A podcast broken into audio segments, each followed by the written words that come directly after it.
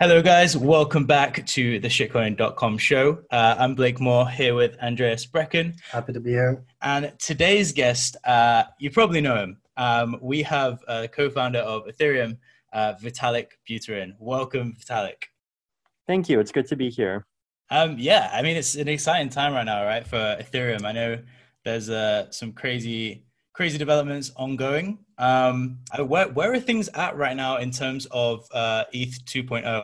Yeah, sure. So the biggest uh, of thing that came out over the last couple of days is uh, the first uh, test net that implements basically the same protocol that we want to uh, impl- uh, implement for the main network has uh, been released. Uh, so mm-hmm. this is this uh, Prysmatic topaz network, though. And theoretically, we're hoping that we're going to get some other clients and not just the Prysmatic one. We're hoping to get maybe Lighthouse and some other implementations on it soon. So so far, it's been running for about two days. I've been running a node. My uh, 32 uh, testnet ether has gone up to about 32.01 testnet ether as of uh, this morning. Right. So, yeah, it's definitely a big milestone for us. Mm, yeah. Uh, yeah, and uh, it's been the first. It's the first time that we have this kind of running network that's running under and of basically the same parameters that we wants to run under the main network. I mean, there's a couple of kind of very minor differences. Is you know there have there have to be, and it's you know the main network itself uh, you know, is running under slightly different parameters, but in general, like this is just the culmination of more than two years of uh, research and uh, development and a lot of hard work by the, all the different client teams and it seems like it's been running stably i still i still remember where i was when the first ethereum block was mined um, mm. back in the day i mean it was um, if you remember that website everybody was looking at where you could see all the different um, mm-hmm. uh, all the different clients that were connected and whether it was syncing or not and it was uh, kind of nerve-wracking um, how was this one for you? Yeah, and it's definitely been a bit less nerve wracking than the first time, just because I've been through the the whole thing before. But it's definitely kind of nervous with anticipation, but also just very excited to see all of this stuff finally go live. Become an early adopter.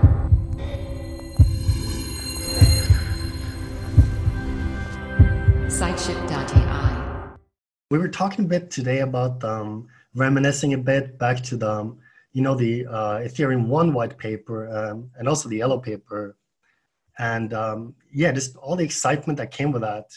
But the actual, uh, the actual products uh, came much later. I mean, it feels like much of it came came last year uh, with the explosion of DeFi and everything, or if you want to count the ICOs, even before that. Um, what do you think um, is going to get uh, the people who are excited about Ethereum 1 launching? What do you think is going to get them excited uh, about Ethereum 2? I think uh, and one of the differences between uh, the ETH 1 launch and the ETH 2 launch is that the ETH 1 launch is this uh, kind of big bang all at once, and you can start building kind of pretty much everything immediately. Whereas for ETH2, we're doing things in stages. You know, first it's the proof of stake launching, and then sharding is launching, and then the ETH1 and ETH2 chains will get integrated. And I published that uh, kind of roadmap uh, document on uh, the diagram on Twitter about, I think it was a month ago. So there's, you know, after ETH2, there's still all of this uh, kind of ETH 2.x, right? So we have ETH 1.x, we have ETH 2, and then ETH 2.x is uh, already being planned. So it's more of this a kind of phased thing where basically the network just uh, keeps getting better and better over time. Uh, so I think it turns out that uh, even before we get uh, mm-hmm. kind of full scalability uh, for just every Ethereum application and the ability to do kind of everything that we've been able to do so far, but at a much higher scale, we'll get scalability for some very specific applications. Uh, so rollups, for example, right? Rollups have been this uh, kind of big layer two scalability buzzword in Ethereum land, where instead of having everything off chain, you have the computation off chain, but you, but you have something like 10 to 20 bytes of data on chain for every transaction. and you use you know fraud proofs or snarks or some of this other tech to uh, solve the computation part.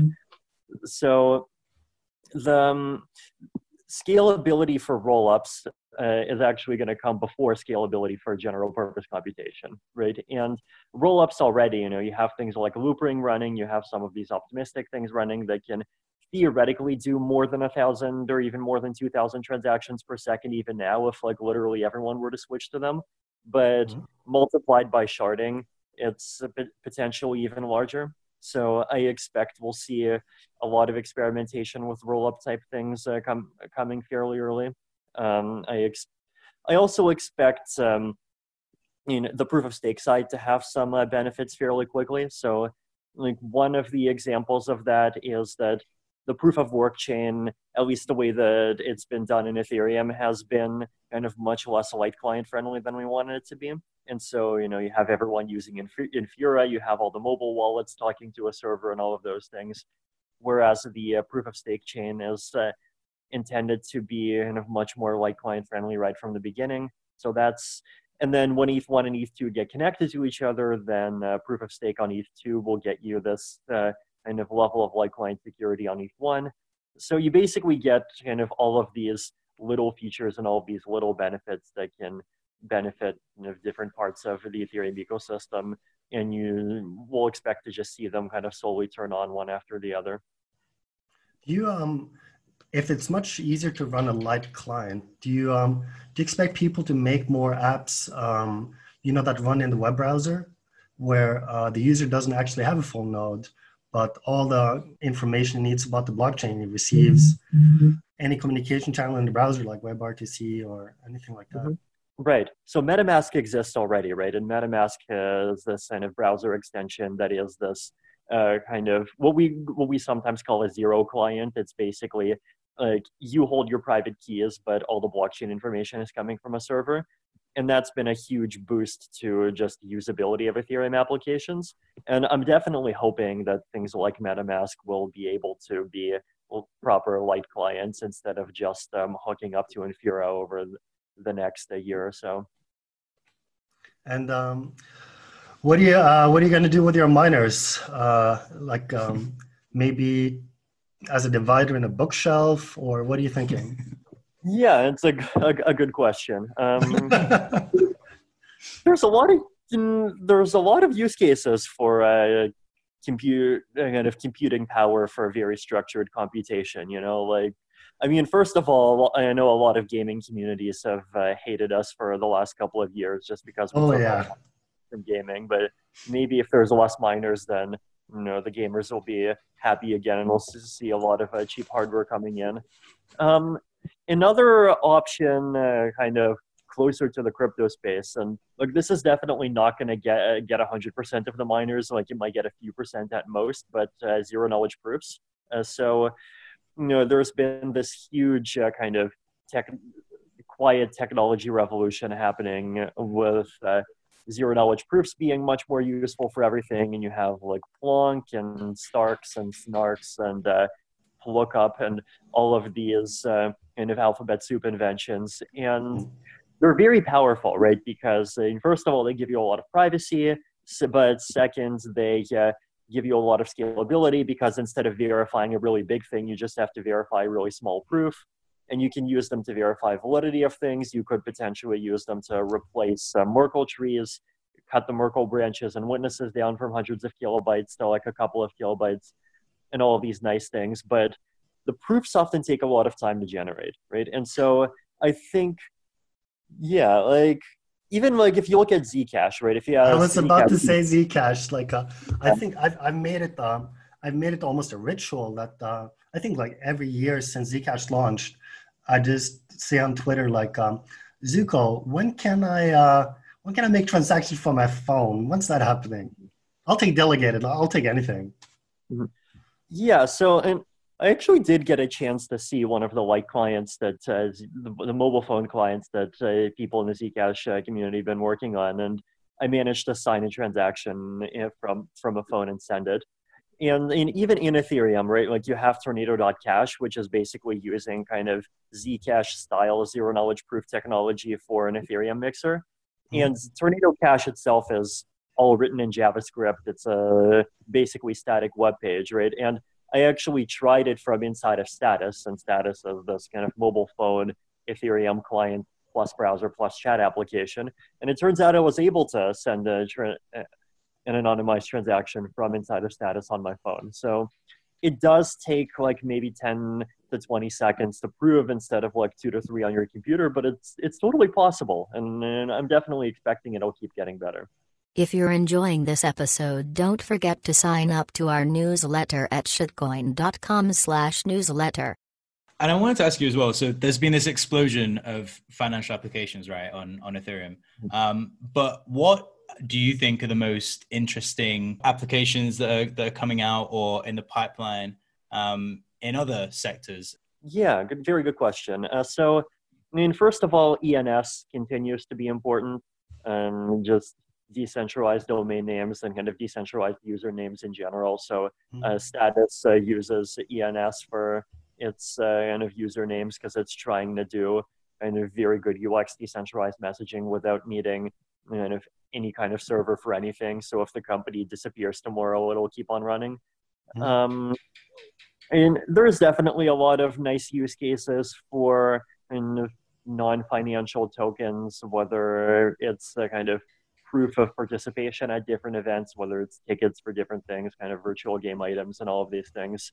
Um, and in, there's a lot of benefits that you can get from kind of combining together the financial aspects and uh, the non-financial aspects of uh, a, lot of these applications, and kind of being able to just you know just buy um, NFTs of uh, just in a single transaction on chain and all of these um, uh, things. Um, in the kind of financial but not just token sphere, uh, auctions I think are interesting. Um, I think like, de- different kinds of decentralized organizations are interesting. And I know there was kind of the DAO in back in 2016, and there's a lot of uh, kind of different examples that of uh, similar and not so similar things that have popping up more recently that try to do things more carefully and in in general coming up with uh, you know better ways to just build and run or uh, and make kind of organizations that you know properly take advantage of uh, just the ability of many different people to participate that the um, that the internet gives us that wasn't available before is some is definitely a big interest of mine. And and we've been seeing a lot of different people trying to do things. Some of them end up just not being particularly better than anything that came before. Some of them are breaking and some of them i think are actually genuinely interesting. And like you know, the gitcoin grant stuff i think has been interesting. And some of these uh, kind of ethereum ecosystem daos like moloch dao and marketing dao and a couple of others. And it, they're very interesting experiments and it's been interesting to kind of see them run as a complement to thing, things like the ethereum foundation and some of the other big players in the space. Do you, uh, um, so I remember back um, when you released uh, uh, the white paper for Ethereum 1 and uh, Mhm. also the technical paper. I remember because I, I printed out all of it and all the references. And um, I think I read it on the beach. My, uh, this is probably why my friends think I'm crazy. Um, but uh, the, uh, the stuff that crossed my mind when I was reading that was, and especially a lot of the influence from Nick Szabo's work, was uh, the ability to make machine to machine payments. Like um, I was thinking stuff like, uh, you know, you're on a highway, there's a lot of traffic. If the cars can pay each other and they can communicate the preference, like Mhm. I have to arrive very soon, or Mm. I can arrive pretty much anywhere, uh, you can solve traffic congestion. And Mhm. that was the first one I thought of. There's unlimited amounts of these machine to machine payments. Uh, do you think that's going to get any traction anytime soon? Yeah, I, I definitely think kind of those kinds of applications are very cool, and I think uh, you know the biggest challenge in kind of deploying them quickly is just that it's not a pure software problem because you have to actually uh, kind of talk to the people that are building the machines and get them to support all of this stuff. Mhm. So yeah, it's not the sort of thing that uh, kind of a couple of hackers can just uh, put together in four months and get people to start immediately using it. But in the longer term, I think that kind of stuff is definitely extremely promising. And I think there's a lot of things that we could do with payments that we have just not been able to practically do before just because existing payment systems like, don't necessarily make it very easy to receive money in many cases. And uh, I guess the once you start com, um, making combinations of financial products and prediction markets, you can get some really wacky DAOs. I mean, you could sort of run an investment fund that uh, uses a prediction market to uh, to gather its data or anything like that. Do you have you been using prediction markets much, or what do you think? Yeah, and I definitely kind of pop into things like Augur and some of the alternatives every once in a while and see how they're doing. Um, it's they're definitely getting better and better. And I think uh, and one of the challenges is just that kind of the UX has to be good, and you have to get to the point where you have enough of a liquidity so that if you buy and sell, you're not taking a, a 10 to 20 percent hit or whatever. Um, and I, I definitely think things are kind of slowly improving, and and I even think that like some of the work that's happening in decentralized exchanges with like Uniswap and then and I forgot the name, but then Eugnosis one. I mean, all of that's definitely going to kind of roll over into these uh, decentralized prediction markets and uh, improve things there. And I, have I've been a fan of, uh, of of those kinds of things for a while. I mean, decentralized like prediction markets, and then kind of deposits and of insurance and all of these adjacent things. And like there's a lot of potential there. Yeah, that's um. I mean, it's. Uh, I guess I'm a little influenced by listening to Paul Sztorc so much about this, but um, the hmm. possibilities of a prediction market is even uh, even wider than I thought. Once you start doing, um, uh, once you start crossing them, so you can mm-hmm. actually mm-hmm. um, you can actually get people's voice uh, on what is the best decision. Shift with side shift AI. Good job. So uh, we, I saw you been uh, tweeting a little bit about uh, marketing and its place in in crypto versus uh, not versus but complementing tech.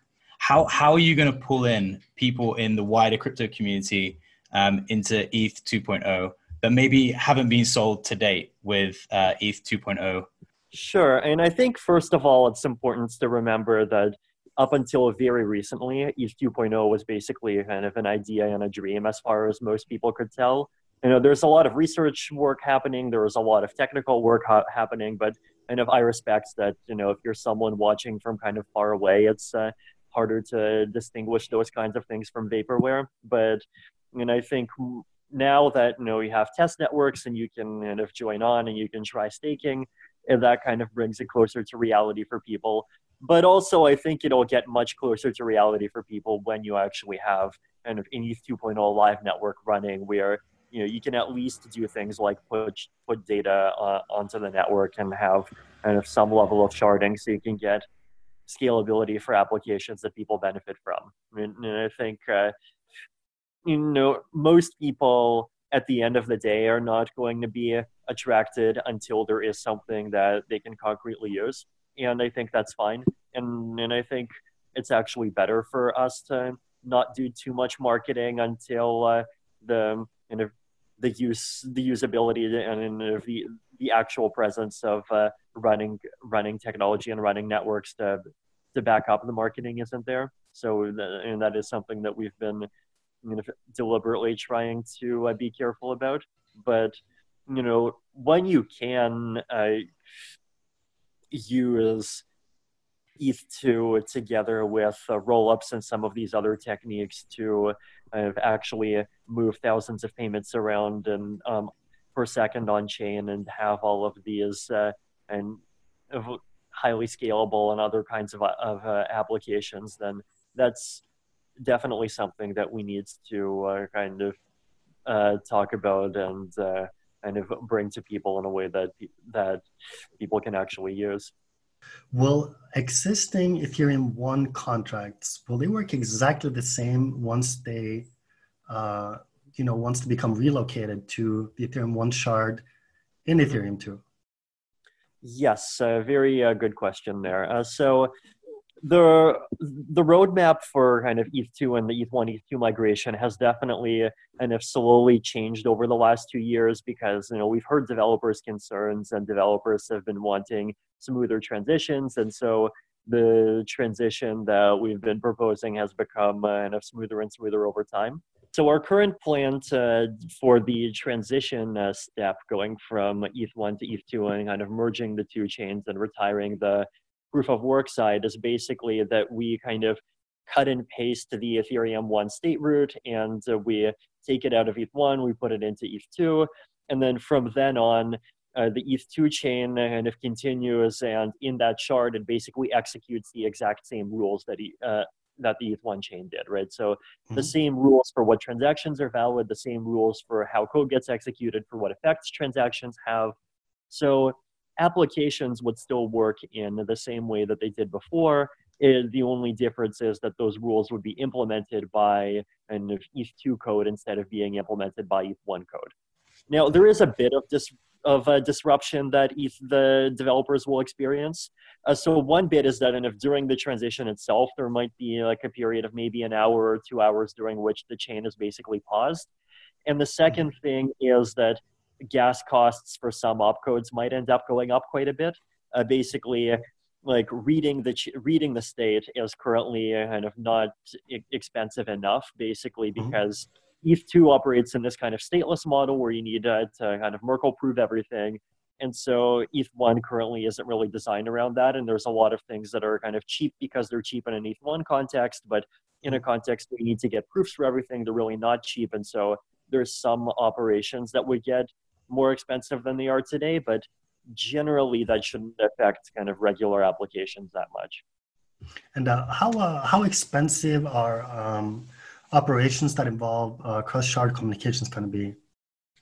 Yes. So in terms of gas cost, uh, not more expensive by much. Uh, in terms of uh, latency, Mm-hmm. basically you will have to wait one slot for something that starts on one shard to finish on another shard, right? Basically, because what you would have to do is you would have to kind of perform an operation on one shard, then the operation on that one shard creates this Merkle branch, it creates this receipt, then the receipt gets copied over into the second shard, and then you have to kind of include it in the second shard, and that can only be done in the next slot. So there's there is that delay, but in terms of uh, and of actual gas cost, um, it's not much more expensive than doing things within one shard. I, can see that getting involved on the uh, ETH2 testnet is possible now uh, via prylabs.net uh, forward slash participate, right? Mm-hmm. So um, if you're if you're interested in getting involved in that as a developer, I suggest you head on over there and yeah, start testing it out. And remember to follow Vitalik. Uh, you probably already are if you're in this space on Twitter um, at Vitalik Buterin. Thank you so much again, Vitalik. It's been great. Really yeah, appreciate your time. Vitalik.